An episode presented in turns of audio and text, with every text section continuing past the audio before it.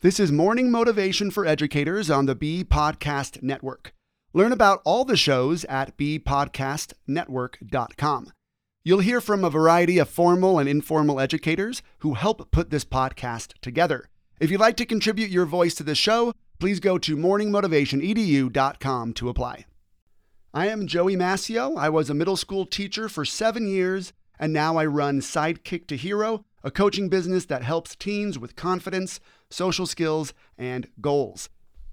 Today, I want to talk about feeling empty. It happens to all of us. Uh, this, uh, I'm not talking about clinical depression, anything like that. See a therapist for something like that. But I'm talking about for uh, the majority of us how there are just afternoons or weekends where we we just feel blah, like nothing matters.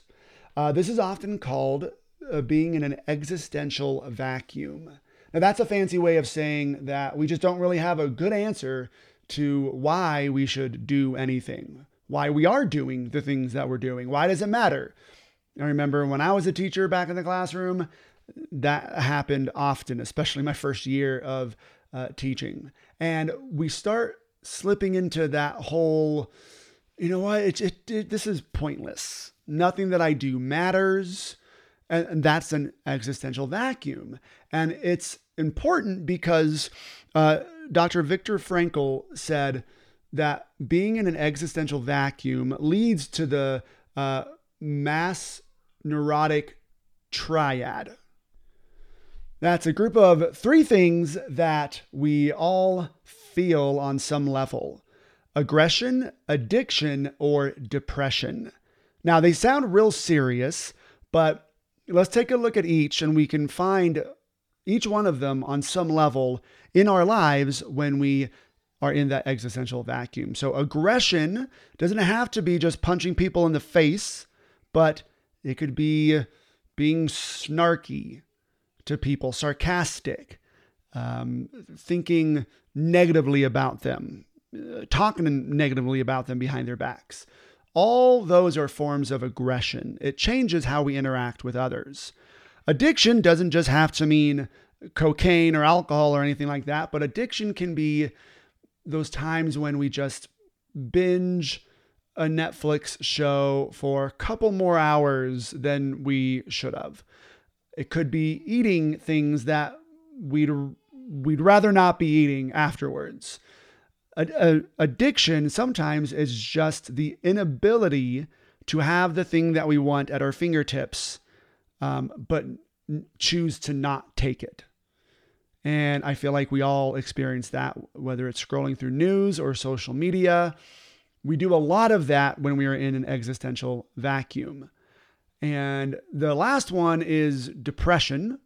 Again, depression is one of those more, more serious words, but we all feel depressed or or kind of squished down, a little deflated from time to time. That could just be hopelessness, the sense that nothing's ever going to get better, but we soldier on. We just we just keep on going because we're like, you know what? I'm just going to make do with it.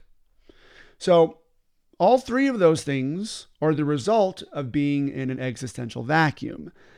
So, how do we get out? Well, the reason why you slip into an existential vacuum is because you can't really answer the question of what what does this mean? You know, this is going on at work, or uh, this is going on in my life, or this is going on in the world. I, I don't know what it means. It's got I, I don't have a good reason for why this is happening. It's just happening and it kind of sucks. So Frankl says there's three things that we can do to help restore meaning back into our life and get out of the existential vacuum. So the first is engage in meaningful work. Now I know what you're thinking, I'm in education. There's no more meaningful work than this. And that's true. Uh, but sometimes we don't interpret it that way and I'll, I'll get more to that one on, on the on the third thing to do to get out of the vacuum. But engage in meaningful work. So if at the moment uh, the work that you're getting paid for isn't it, then find something to do on the side. It doesn't even have to be a side hustle. It can just be something where you are spending time writing or you are spending time doing uh, uh, uh, painting or drawing or something or projects around the house, project for other people, serving other people. Those are all forms of meaningful work.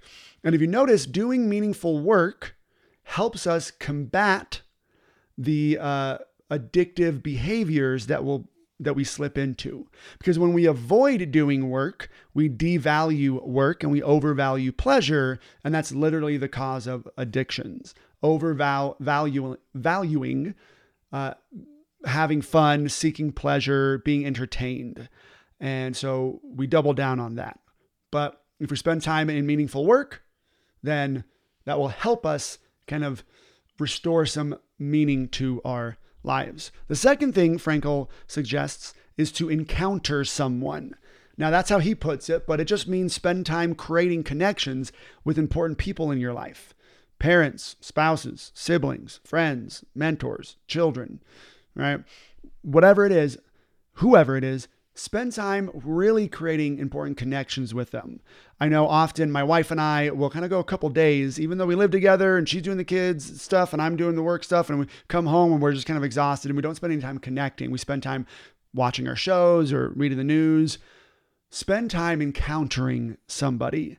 This directly combats the aggression part of the mass neurotic triad. Aggression is getting more power over somebody else, but encountering someone helps you actually build a meaningful relationship with them. That will add more meaning to your life. Lastly, Frankl says, have a powerful attitude toward unavoidable suffering. So I said I'll talk about what we do when uh, the meaningful work that we're doing in education isn't meaning anything. Well, it's quite often we don't have a positive attitude or a powerful attitude toward unavoidable suffering. Some suffering is just unavoidable but we waste time trying to avoid it. And when we can't, we spin a horrible tale about what it means. Some days in the classroom are just rough, right? Some years are just kind of rebuilding years, right? But we have a choice to pick an attitude toward that unavoidable suffering that's going to help us get through it, make it mean something. This directly combats the depression part of the mass neurotic triad by adding meaning to our suffering. So, if you want to get out of the existential vacuum, spend time engaging in more meaningful work, spend time encountering somebody and building relationships with people, and pick a powerful attitude toward the unavoidable suffering that we all have to face. Thanks for listening, and whatever role you have in education, we have a podcast for you at bpodcastnetwork.com. Who among your friends and colleagues needs to hear this message today? Please share it with them right now.